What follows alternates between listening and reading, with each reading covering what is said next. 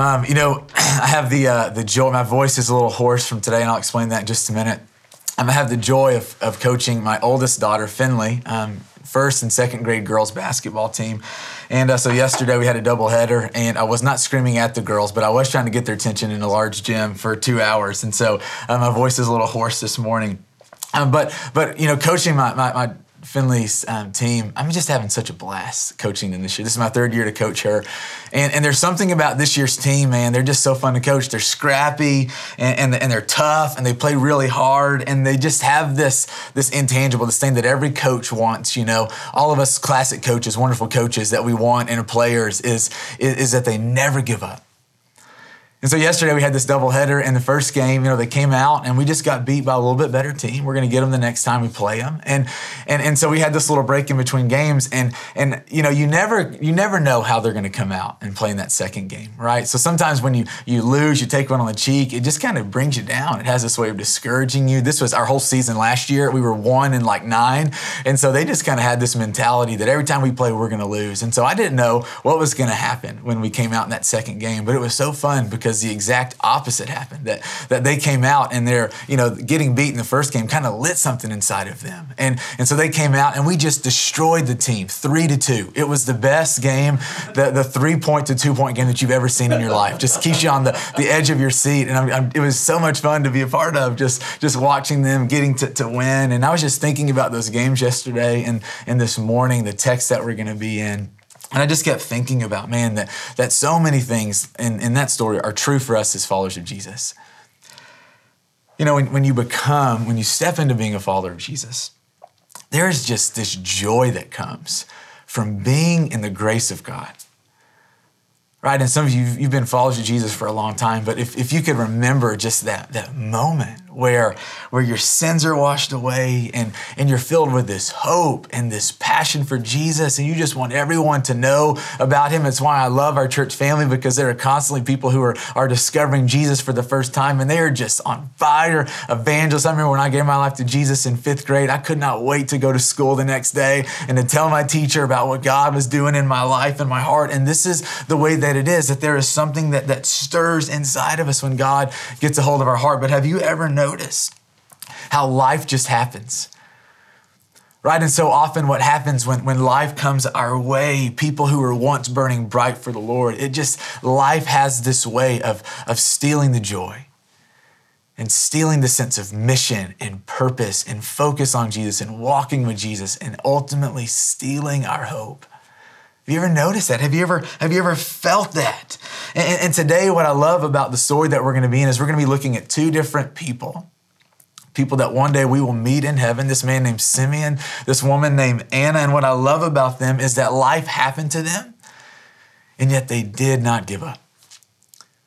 And so today we're going to look at, uh, at two things that, that so often as followers of Jesus, they come into our life and they have this way of, of weakening our faith or even separating us from God and, and, and, separating us from hope. And so these two things that, that, that are described in, in the life of Simeon is time we're going to talk about how so often time has this way of just removing our hope. And, and the thing that, that Anna is going to is gonna come with, or Anna, however you want to pronounce that, however you feel that should be pronounced, is going to come at us and, and talk about what it looks like when, when tragedy comes our way. And so we're going to look, talk about time and we're going to talk about tragedy and how these two things so often have a way of affecting our hope. And so let's dive into to Simeon and, and talk about how, how time has this way of, of, of affecting our hope. And so, starting in verse 22 uh, of Luke chapter 2, I'm so, I'm so thankful we're getting to this this morning. God's going to speak through his word. So, this is the word of the Lord, starting in verse 22 of Luke 2. When the time came for the purification rites required by the law of Moses, Joseph and Mary took Jesus to Jerusalem to present him to the Lord. As it is written in the law of the Lord, that every firstborn male is to be consecrated to the Lord and to offer a sacrifice in keeping with what is said in the law of the Lord a pair of doves or two young pigeons. Now there was a man in Jerusalem called Simeon who was righteous and devout. He was waiting for the consolation of Israel, and the Holy Spirit was on him. It had been revealed to him by the Holy Spirit that he would not die before he had seen the Lord's Messiah. Moved by the Spirit, he went into the temple courts. And when the parents of Jesus brought in the child Jesus to do for him what was the custom of the law required, Simeon took Jesus in his arms and praised God, saying, Sovereign Lord, as you have promised, you may now dismiss your servant in peace. For my eyes have seen your salvation, which you have prepared in the sight of all nations a light for revelation to the Gentiles and the glory of your people Israel. And so I want to just give us a little color in this story because it's easy to read this and to miss some of the beauty and the things that are happening. And so I don't know what you think about when you think about the temple. You might not have any concept, right? The, the temple was the place, though, that people went, just like Mary and Joseph, to, to give their offerings. That when your firstborn child is, is born, or, or, or when, when, when you committed a sin, it's a place that you went to, to make sacrifice. It was a place that people went for the place of prayer. And so when you think of the temple, don't think of this empty building where a couple of people are. I want you to think of the mall at Christmas time in 2019, not this year, right? And, and it's a place that, that there are people and they're moving and there are things that are going around. And so here's the picture Mary and Joseph uh, go to Jerusalem to the temple. We don't know where Simeon is. Maybe he's at home sitting on the couch, but the story tells us that he is moved by the Holy Spirit. There is something inside of him that says, Hey, right now it's time to go to the temple. So he, he gets up and he moves into the temple. And can you imagine walking into a crowd and, and, and, and, and being like, How can I find anyone in this crowd? And the Holy Spirit points, There he is. And you can just imagine him being like, who, the, the guy with the red scarf? Like the, the guy with the beanie on? Is it, oh, there he is. Oh, that man? No, the, the baby. And so picture this. He, he, he walks over to these people that he's probably never met before. And, and he walks up to, to Mary and, and he takes her baby no, have you ever tried to ask a stranger that's holding a baby if you could hold their baby? Right? That's that's strange, but this is what is happening. Those of you who are, who are, moms, you think about it. Have you ever had a stranger say, "Hey, can I hold your baby?" You're not typically like, "Yeah, I just have have at it," right? And and and and, and there's something about this moment that that we miss. But think about all that is going on here. And so Simeon takes this baby, and he looks at this baby, and he just professes these beautiful words over him. And as I got in this week, I was going, man, is there, is there any meaning to the things that he's saying? And what I realized is that he's looking at Jesus, this baby, and he's speaking Old Testament passages of scripture over him. He says, You've prepared in the sight of all nations. That's Isaiah 52, verse 10. He says, A light for revelation to Gentiles. That's Isaiah 42, verse 6, and Isaiah 49, verse 6. And this is significant because he is, he is, he is speaking passages of scripture over Jesus. I want to ask you and just invite you to really be honest. You don't have to tell this to anybody, but I want you to think about this. Man, are you in a place right now that you're, you're, you're losing your passion and your direction? And you're, you're losing your drive to live for Jesus?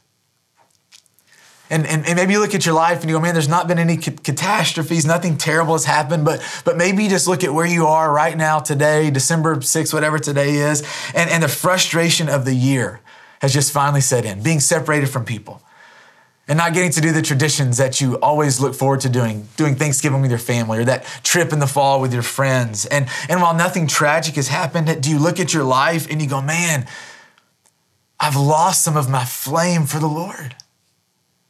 I've lost some of, of the hope. And, and, and what I love about Simeon is that, that I think God gives us Simeon to encourage us today. To speak to them, these people, if this is you, you know, that, that scripture doesn't tell us a whole lot about the life of Simeon, but we do know some things as we just read these few verses about him. The first is this that, that he, he knew and he searched the scriptures. Think about this. You don't quote things um, that, that, that you've not been thinking about and that you haven't read, right? The things that come out of our mouths are the things that we've been meditating on. You quote The Office, why? Because chances are you've been watching The Office. You quote your favorite comedian, why? Because you've been watching your comedian. You, you talk about the things that you're taking in. And what we know about Simeon is that he had been taking in the scriptures. And I go, for so many of us, maybe you look at the past 10 or 11 months or the past couple years and you go, man, I've lost my hope. And I just invite you, go, man, have you been searching the scriptures? And if, and if you haven't, that's not a condemnation, that's an invitation. You know what Simeon knew is that scripture was the map that led to the treasure that is Christ. And I just encourage you to re engage, to keep engaging if you are. You know, my family and I, we're, we're trying to just take a chapter of Luke every day and just read through it leading up to Christmas Day. And I invite you to just jump in with us. If you don't have a reading plan right now, just be amazed that Jesus. Simeon knew this, that one of the ways to combat the, the, the, the time and how it can so uh, often sink our hope is to search the scriptures. The second thing that, that Simeon teaches us is that he continued to believe in the promises of God. Now, this is pretty significant. It says that, he was waiting for the consolation of Israel. And consolation here just means the, the comfort. And so God had made many promises, many, many promises that God was going to come to and through the nation of Israel. That he would comfort Israel, and that the one who would come through Israel would comfort, who would, who would bring salvation to the ends of the earth. And, and here's what's so crazy that God made all these promises, and then there was a 400 year gap where no promises, no more promises were made um, there seemed to be no promises that were fulfilled. 400 years, which means that this is not even just Simeon's lifetime. This is like Simeon's great, great, great, great, great grandparents. And have you ever noticed how, how when someone, you know, when you ask someone to do something or when someone tells you they're going to do something and they take a long time to do it, how, how we just realize how antsy we are? right? Have you ever have you ever experienced that where you ask someone to do something for you and they just take way longer than you think, and you go, man, when is this going to happen? When's this going to come? And and what I love about Simeon is that he teaches us how to patiently wait for God to keep His promises. You know, I go right now. Are the promises of God the thing that is that is are they anchoring you? You know, promises are all in, in the scripture. Matthew 28, Jesus says, I am with you always. Or Paul in Romans chapter 8 says that I'm going to make all things work out for the good of those who love me, who've been called according to my purpose. Or Jesus in Revelation 22, I'm going to make everything new. There will be no more crying or tears or pain in what I am doing. And, and I go, Are you clinging to the promises of God right now? Because so often what happens when the promises are made, but we don't see them being fulfilled, is this indifference sets in. Or Aaron said, this ambivalence sets in, this apathy. And I go, man, so often the things that Jesus has spoken to us, one of the reasons our hope is, is, is quenched is because we're not leaning. We're not going, God, we know that you're a truth teller. We're continuing to lean in. And Simeon teaches us how to cling to the scriptures, how to keep leaning on the promises of the Lord. And I love this third piece that we learned about Simeon is that he is a man that is led by the Spirit. You know, the Spirit, we don't have, all, we don't have time to talk, uh, to unpack this today, but the Spirit of God is the free gift that is given to any person who turns their life to Jesus. And, and I'm telling you, you cannot do it. You cannot live a hopeful life without Spirit. Can't do it. It's the, the Spirit is, is the, the one who comes and who lives inside of us and who comforts us. And so, what I love about Simeon is that he doesn't, there's not very much that's spoken about him in the scripture, but he teaches us so much about how to endure time. And so, I encourage you, if you're in a season right now where you, you, you don't see anything happening or moving, lean in like Simeon. Simeon is for you. I believe that the Lord has presented Simeon to encourage you to not give up, even though time seems to be standing in your way. Now let's talk about tragedy. If we're if we use Simeon to talk about time, let's let's look at Anna or Anna to talk about tragedy, starting in verse 36 of Luke 2. There's also a prophet, Anna, the daughter of Penuel, of the tribe of Asher.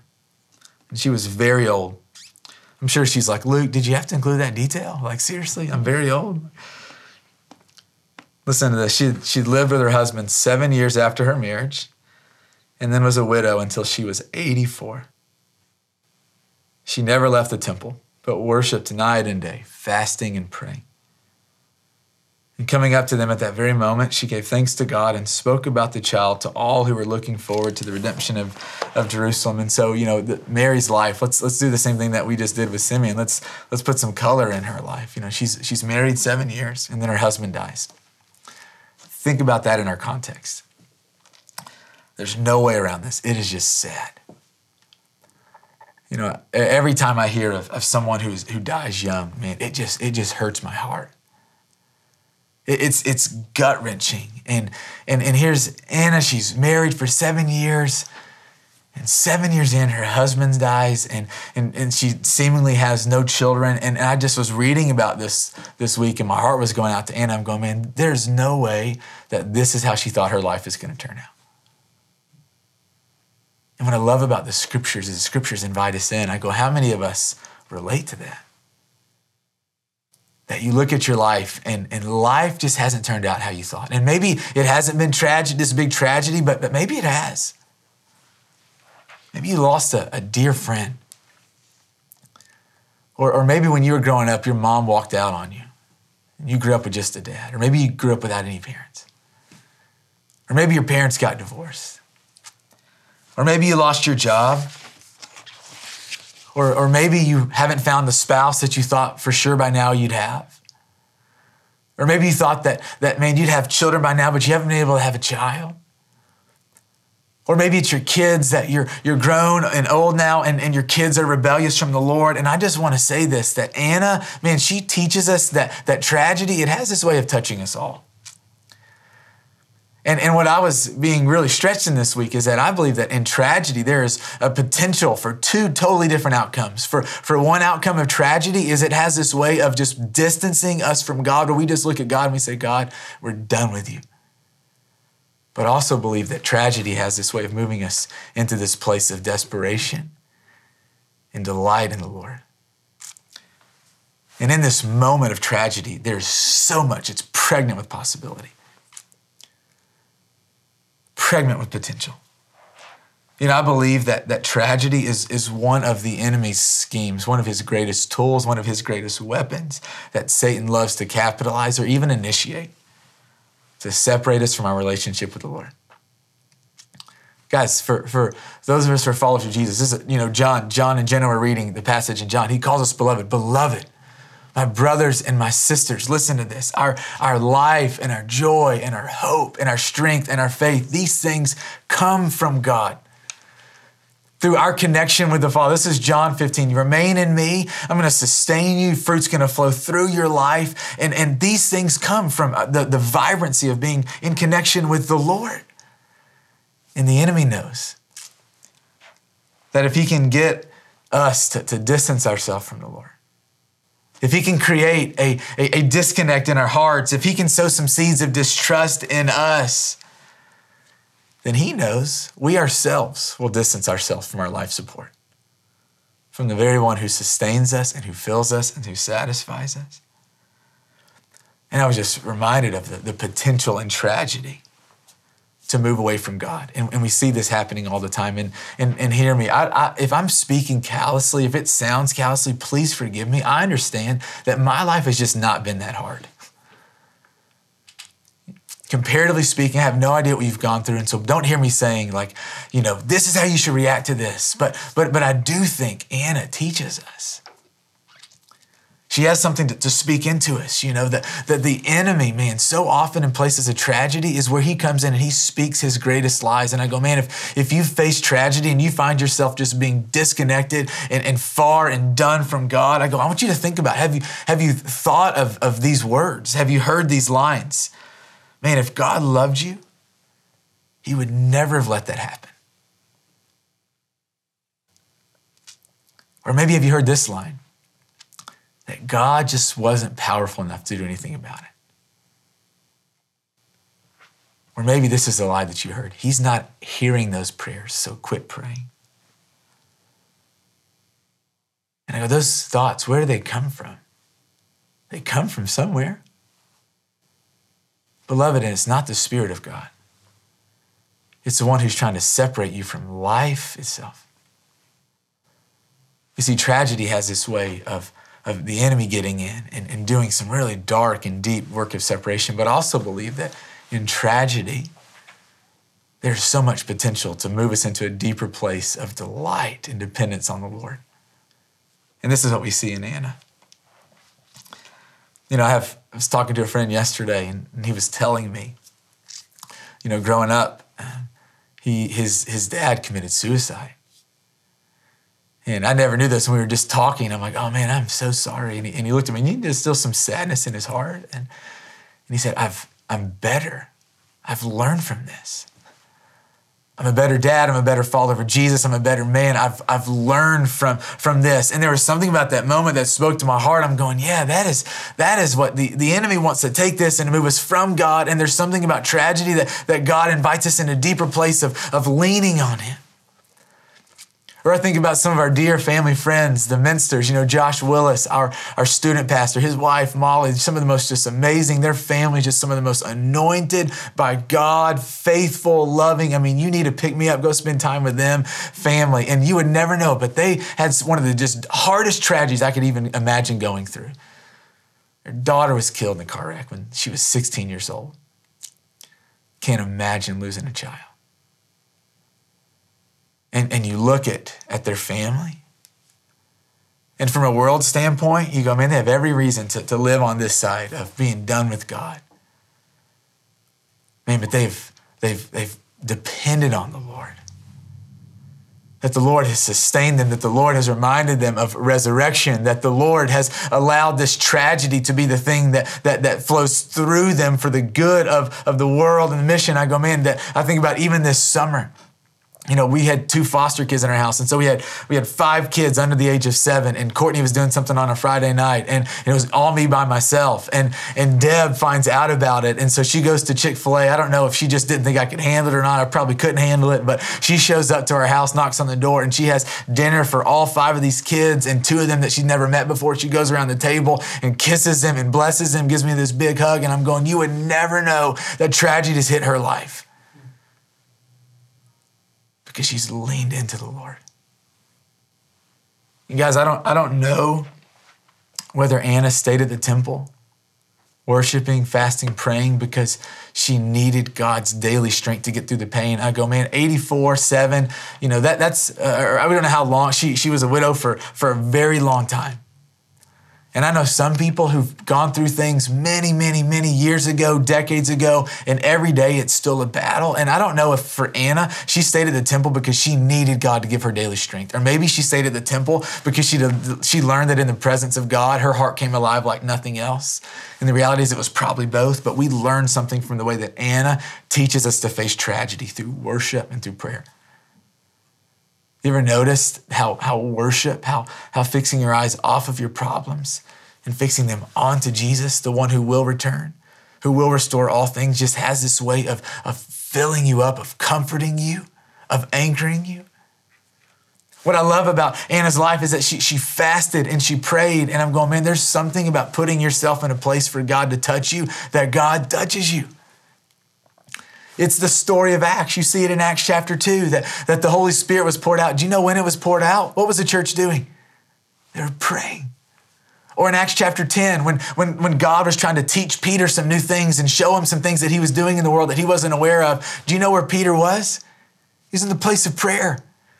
Or in Acts chapter 12, when Peter was in prison and, and, and, and, the, and he miraculously gets released from prison, do you know what the church was doing? Church was praying, or in Acts chapter 13, when, when the church of Antioch were, were gathering, they were, they, were, they were fasting and praying, and that was the launch pad for, for Paul to go into the world to preach the gospel to Gentiles. And over and over and over and over again, you see this picture of God meets us in prayer. And sometimes God, yeah, he, we're going about our business and, and He gets our attention, but man, when, when we give our focus and our heart and we prioritize the Lord, He moves and He meets us. And Anna discovered this. I love this. There's something that Anna is teaching us about how to walk through tragedy, to stay in the presence of the Lord.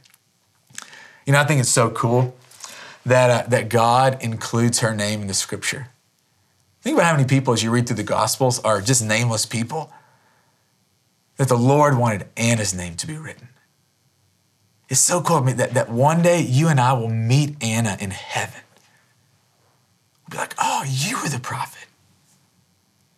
How cool is this? How kind of God. And what the Lord was teaching me is that for those who are faithful, He will use. I love that, that it says that Anna was, she went up to the child and she was speaking to all those who were waiting on the redemption of Jerusalem.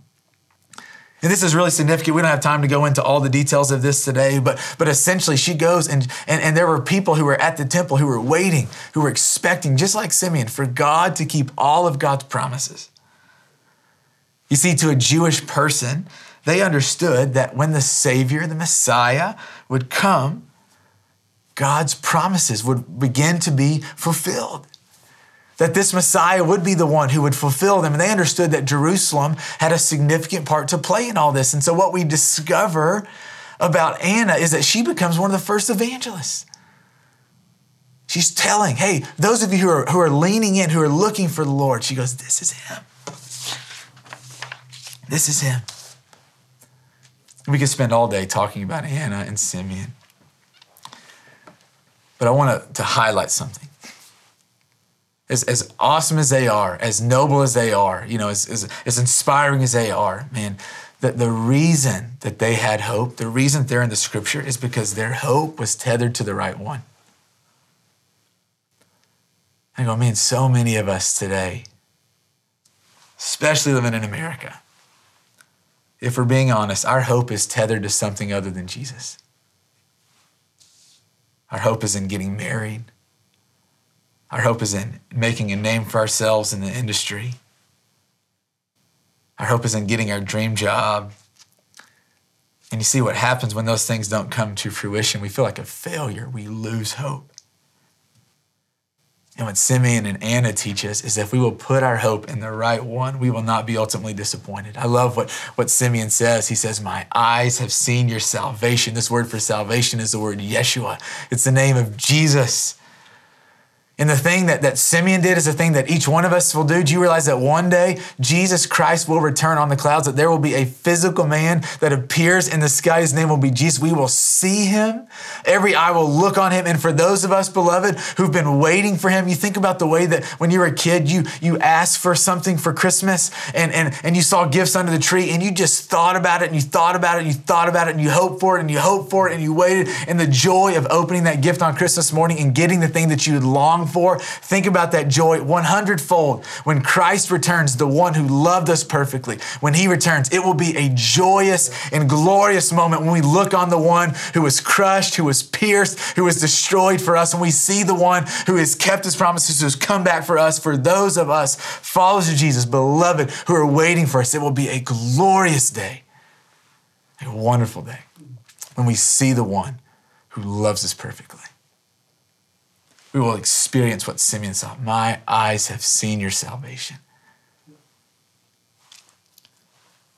I've been wrestling, man. How, how did Simeon, think about this, how did Simeon and Anna know that this baby was the Messiah, that he was Yeshua, that he was salvation?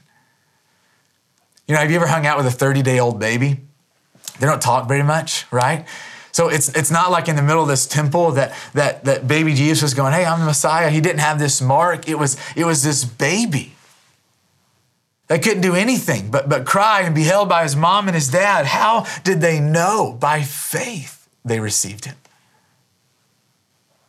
You see, the Holy Spirit led Simeon. There is something inside of him. This, this is the one.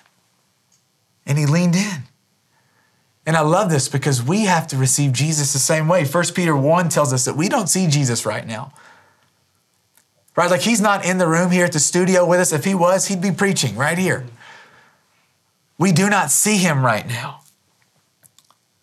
But here's what we do see. We see what the scriptures emphatically declare over and over again. I love Romans chapter 4 verse 25 that Jesus was delivered over to death for our sins and he was raised to life for our justification. Therefore, since we have been justified through our Lord Jesus Christ, listen to this, through whom we have gained access, listen, by faith into this grace in which we now stand. And I go, guys, if we receive Jesus by faith, we get to get caught up in the greatest story that ever was, that ever will be. If you receive this Jesus by faith, the one that's declared in the scriptures that lives in our heart through the Holy Spirit, you will spend your life knowing Christ you will discover the joy and the satisfaction of being a friend. Jesus is alive, he's well, he speaks, he moves, he is in tune to you. You will be a friend of the kindest, the wisest, most powerful, loving, sacrificial person there ever was, there ever will be. His name is Jesus. You'll get to experience in this life right now Jesus Christ. If you lean into this, your, your life, man, the Holy Spirit will reveal things to you. He will tell you secrets the same way that he did to Simeon. Hey, you're not going to die before you see Messiah. That's Him. You'll experience the movement of the Holy Spirit. He will do things in your life that will just make you go, God, you're incredible, purely because He loves you. And He's going to use you. If you're a follower of Jesus, He will use you, like Anna, to help other people come to know Him. So here's our invitation for today three things. For those of you who are not followers of Jesus, I go, man, do you believe in it? Do you believe in this Jesus? Then, if you believe in him, then give your life to him. Become one with Jesus in baptism. Give him your life. If you don't know what that looks like, how to do that, send us an email at share at ethoschurch.org. We'd love to talk to you. We have a team full of pastors that would love to meet and answer any questions that you have. For some of you this morning, you realize, like unlike Anna and unlike Simon, man, you've lost hope. And I encourage you to share that with your at home gathering today to share that with the people that you've gathered with today, to reach out to someone who is filled with the Holy Spirit and just ask them to pray for you, to pray with you. And for the rest of us, man, let's be like my daughter's basketball team resilient, bouncing back from the tough things that come at us.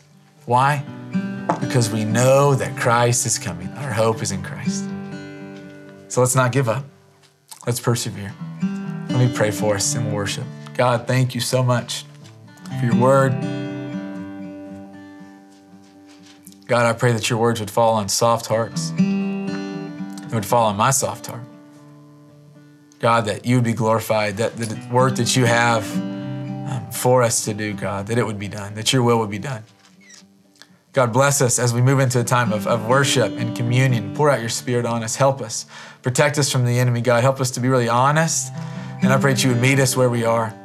We need you, God. We are like Anna. We're at the we're at the temple because uh, we, we need you, God. And we're looking for you. We're trusting you. And so pour out your spirit on us today. In the name of Jesus, we pray. Amen. Love you all. Let's worship.